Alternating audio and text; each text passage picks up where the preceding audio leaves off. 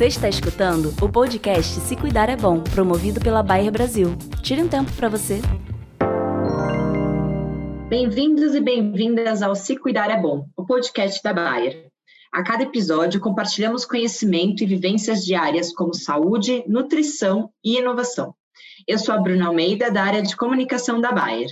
Hoje a nossa pauta é saúde da mulher, um bate-papo aberto, informativo e essencial com a doutora Thais Uchicusa, médica ginecologista e obstetra e gerente médica da área de saúde feminina da Bayer.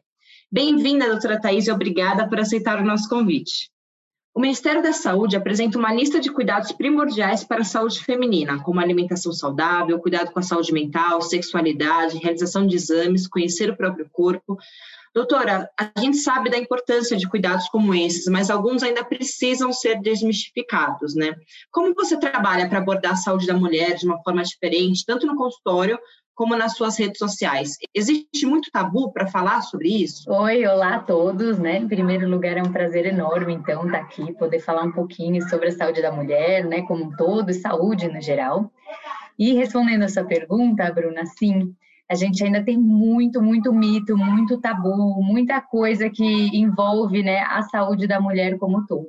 Então, por exemplo, a gente tem mitos de que a mulher é, tem que sofrer, que é assim mesmo, que mulher é o sexo frágil, que mulher é reclamona, que é frescura, que menstruação é uma coisa suja, uma coisa feia, a gente não pode falar sobre o tema. Tanto é, né, que a gente vê muitas mulheres que até hoje nem falam o nome menstruação, às vezes elas falam, ah, estou naqueles dias, ou elas colocam uns apelidinhos, né? Tô de Chico, tô, sei lá, enfim, para disfarçar mesmo, para não falar como se fosse algo feio, errado, enfim.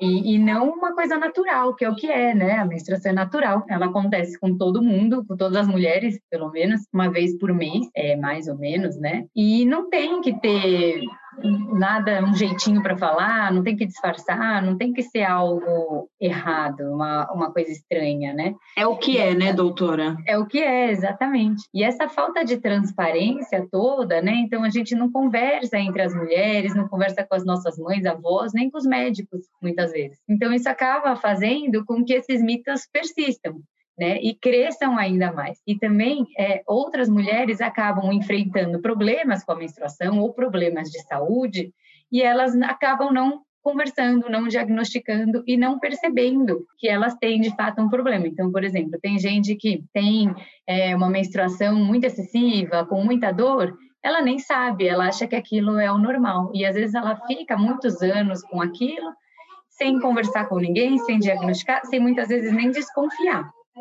E isso, né, eu nem cheguei, estou falando aí só da menstruação, tem mitos e tabus envolvendo a mulher em todos os outros aspectos, e um aspecto que também é muito comum é a gravidez, que é uma coisa também que todas as mulheres acabam tendo que se preocupar em algum momento, mas que acaba, essa história de planejamento né, reprodutivo, tamanho de família, acaba ficando nas costas só da mulher.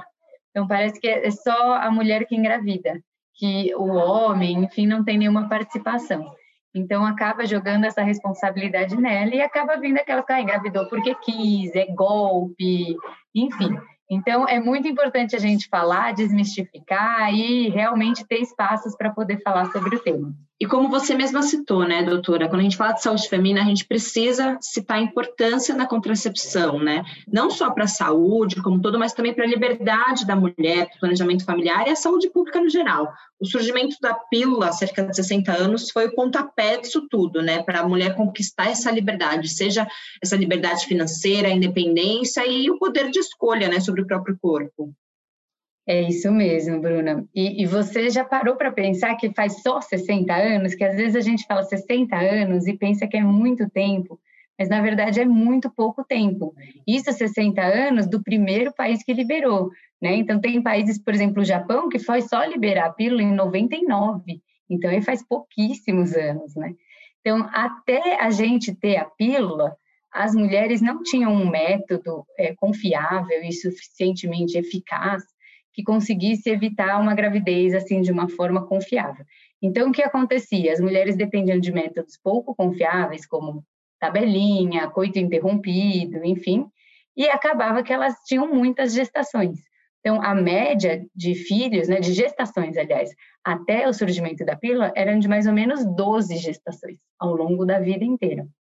Então, é, quando a pílula surgiu, ela veio e quebrou esse ciclo, né, que prendia as mulheres. Então, elas casavam relativamente cedo, já logo engravidavam depois do casamento, e aí passavam períodos longos de amamentação e logo depois uma nova gestação. Gestação, amamentação, gestação, gestação, amamentação, nisso, em média, aí 12 vezes, como eu comentei para vocês, com vocês.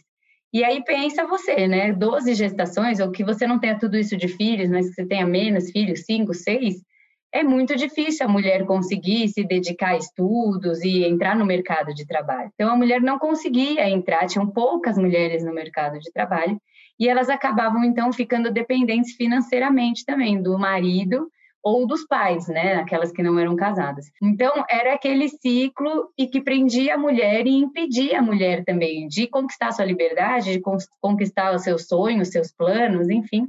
E quando a pílula veio, pela primeira vez isso conseguiu mudar a pílula logo caiu no gosto assim das mulheres, ela virou muito popular em pouquíssimos anos, já tinha milhões de mulheres usando a pílula ao longo do mundo. E a gente tem assim dados incríveis de participação da mulher no mercado de trabalho antes e depois da pílula e é uma diferença absurda. Número de filhos por mulher também reduziu bastante com a chegada da pílula. E aí com o tempo a gente vai tendo, né, pílulas cada vez mais modernas, com dose mais baixas, com compostos hormonais diferentes que garantem outros benefícios, né? E isso foi aumentando a popularidade e das pílulas e o número de mulheres usuárias. Então, isso ajudou muito para, com certeza, a liberdade da mulher e a independência da mulher, essas novas pílulas e todos esses avanços. Doutora, quais são os métodos anticoncepcionais mais modernos que existem hoje? Como as mulheres devem escolher essa contracepção? Eu imagino que desde o lançamento da pílula, a medicina tem evoluído cada vez mais para várias coisas e para a contracepção também, né? O que, que, tem hoje disponível e como escolher? Ah, sim. Então, como eu comentei, né, no, no anterior, as pílulas elas foram evoluindo. Então, aquela primeira pílula que surgiu em 1960, ela já nem existe mais. Então, as pílulas elas foram evoluindo, foram tendo doses cada vez mais baixas para reduzir os efeitos colaterais, foram também mudando né, a composição, então outros tipos de hormônio que tinham menos impacto no organismo, mais efeitos adicionais, então tem muitas pílulas que às vezes melhoram a pele, melhoram o cabelo, tem, tiram cólica, reduz TPM, enfim, então às vezes elas são usadas até para outras coisas, como tratamento, e jeitos diferentes de tomar a pílula também. Então, hoje a gente tem mais de 20 formulações diferentes de pílula, mas a gente não tem só a pílula. Então, as pílulas foram aquele início. A partir das pílulas, a gente teve um desenvolvimento muito grande na área da contracepção.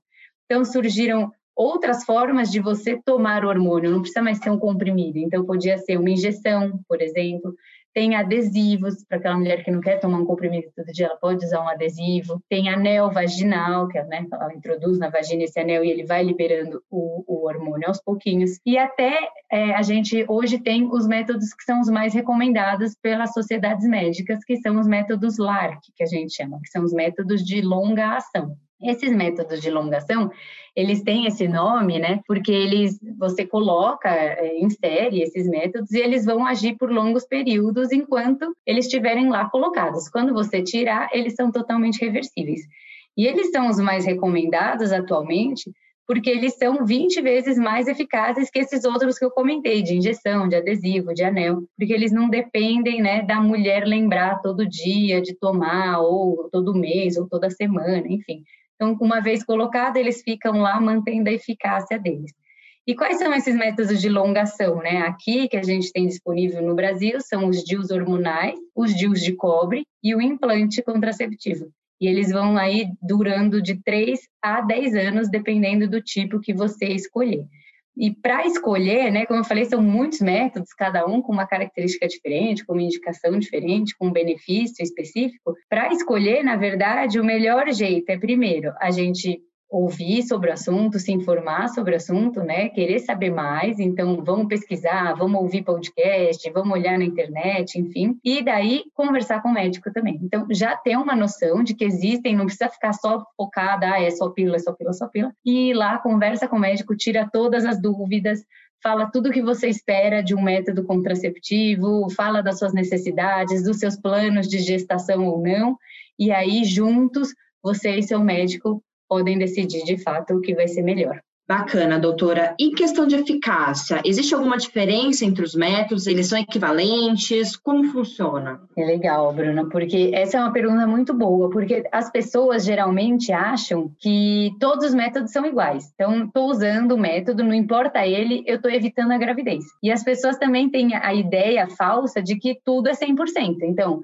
não, estou usando camisinha, não vou engravidar. Estou tomando pílula, não vou engravidar estou usando seja lá o que for, não vou engravidar. E não é assim. Então, nada vai ser 100%. A gente não tem nenhum método contraceptivo que seja 100% eficaz, assim, que não exista chance nenhuma de engravidar. Mas você tem métodos que chegam muito perto disso. Então, os métodos mais eficazes que a gente tem hoje são esses LARCs que eu comentei. Então, esses de elongação. Então, os DIUs, tanto os DIUs hormonais quanto os DIUs de cobre, e o implante. É, e por quê? Porque eles não dependem, né, da gente lembrar todo dia. Então, assim, colocou, tá bem colocado, ele vai ter aquela eficácia dele. E mesmo entre eles, entre os dias hormonais, DIU de cobre, implante, tem um pouquinho a diferença entre eles com relação à eficácia, mas todos são acima de 99% de eficácia. Então, menos de 1% de chance de ter uma falha aí usando eles. Aí, quando a gente troca, vai para métodos que acabam dependendo mais da gente, então, pílula que eu tenho que lembrar todo dia, ou injeção que eu tenho que lembrar todo mês. Adesivo eu lembro toda semana, o anel eu lembro todo mês, a cada três semanas também. Ele abre margem para erro, afinal somos humanos e humanas, e assim, não tem jeito. Uma hora passa, uma hora a gente esquece, uma hora a gente tem um vômito, uma hora a gente usa outro medicamento que pode interagir. Então não tem jeito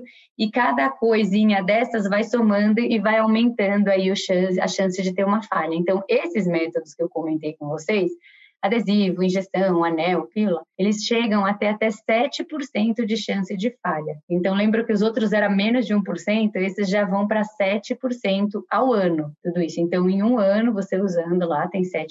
Então, é, a gente tem que ficar atento que existem diferenças entre a eficácia dos métodos, a gente tem que saber, então, exatamente qual é o nosso estilo de vida, o quão ruim seria ter uma falha, ter um, um, uma gestação nesse momento, e a gente escolheu o nosso método. E aí eu nem falei dos outros métodos, tipo camisinha, coito interrompido, porque esses métodos têm uma falha muito alta para prevenir gravidez, então, às vezes, até 20% de falha ao ano. Então, esses métodos realmente não são bons para prevenir gravidez. Lembrando que as camisinhas, enfim, são ótimas para prevenir doenças, infecções sexualmente transmissíveis, mas para gravidez tem coisa muito mais eficaz por aí, então a gente precisa se informar e conversar com o nosso médico. Perfeito, doutora. E só ressaltando, a doutora já falou a importância, né, de sempre ter um acompanhamento médico para a gente fazer a escolha segura para o seu corpo, para o seu estilo de vida, para justamente não cair é, nesses problemas que a, que a doutora trouxe para a gente, questão de esquecimento e tudo mais. Doutora, ainda falando de contracepção, você mencionou também, né, agora há pouco, que nem todos os métodos contraceptivos, obviamente,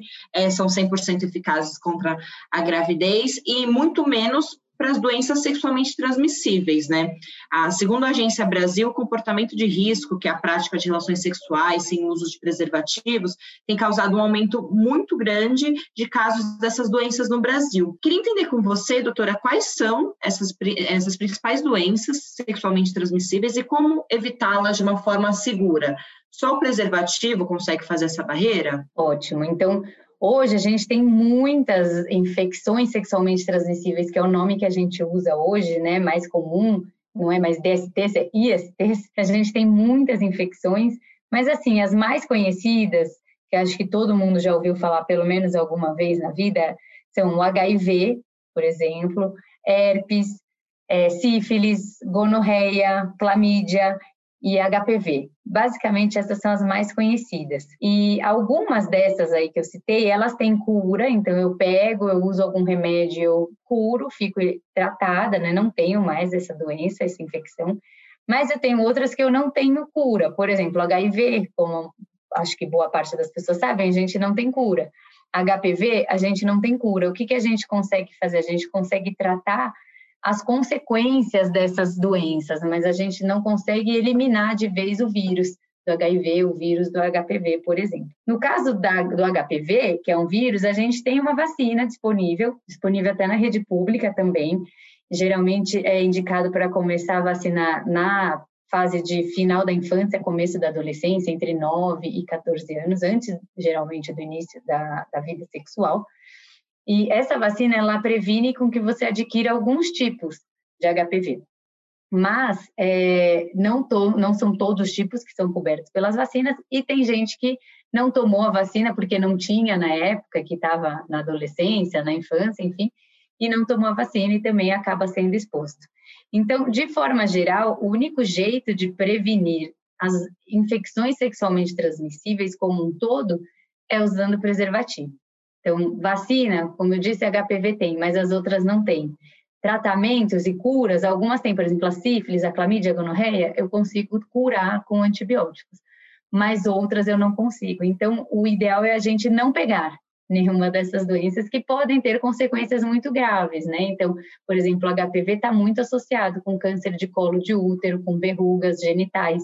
Então, é muito importante, seria o ideal usar preservativo em todas as relações e aí associar com um método contraceptivo de sua escolha, tipo uma pílula, um DIU, enfim. Então, a dupla proteção seria sempre o ideal, sempre um pensando em infecção e pensando em proteger de gravidez.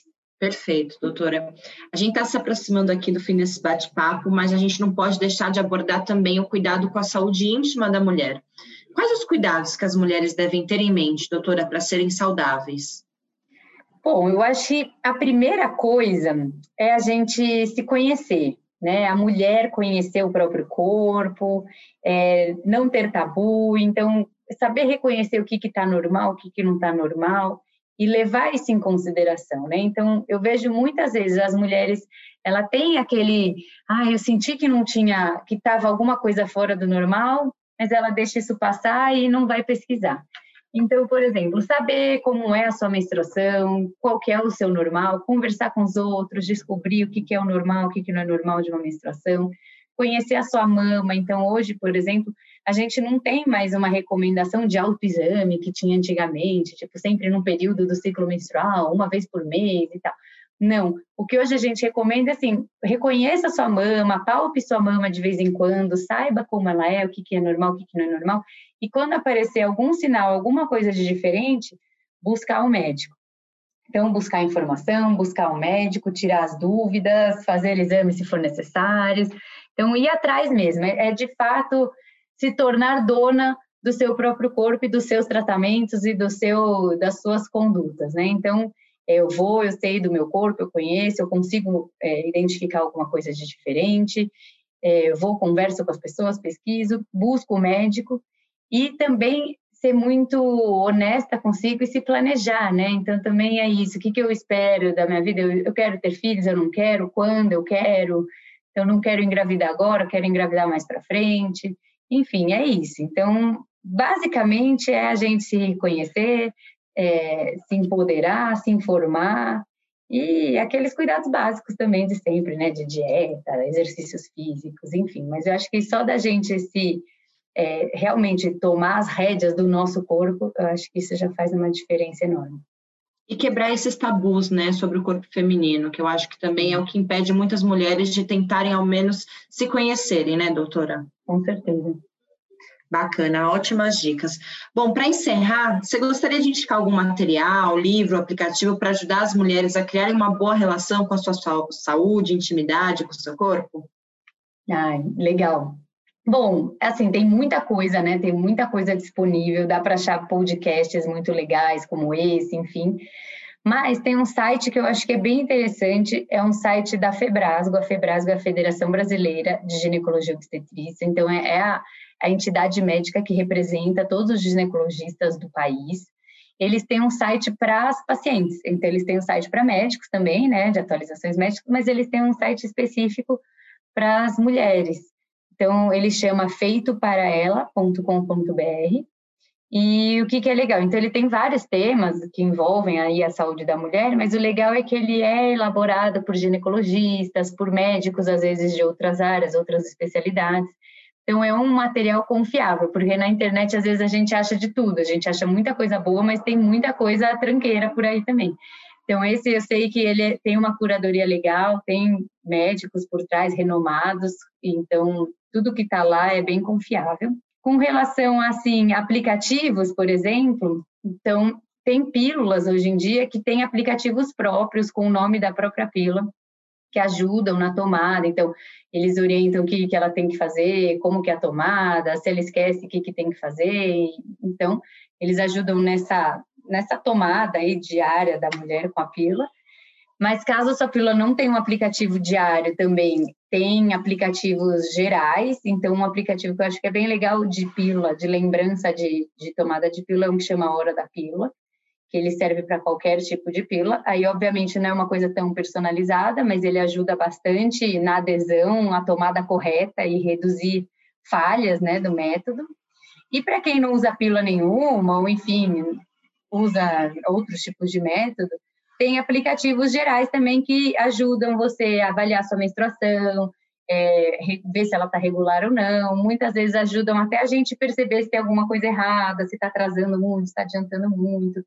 Um desses é um que chama Flow, F-L-O, é um aplicativo também bem legal, bem completinho, que fala bastante sobre menstruação, saúde feminina, também tem dicas, tem outros temas, não só menstruação.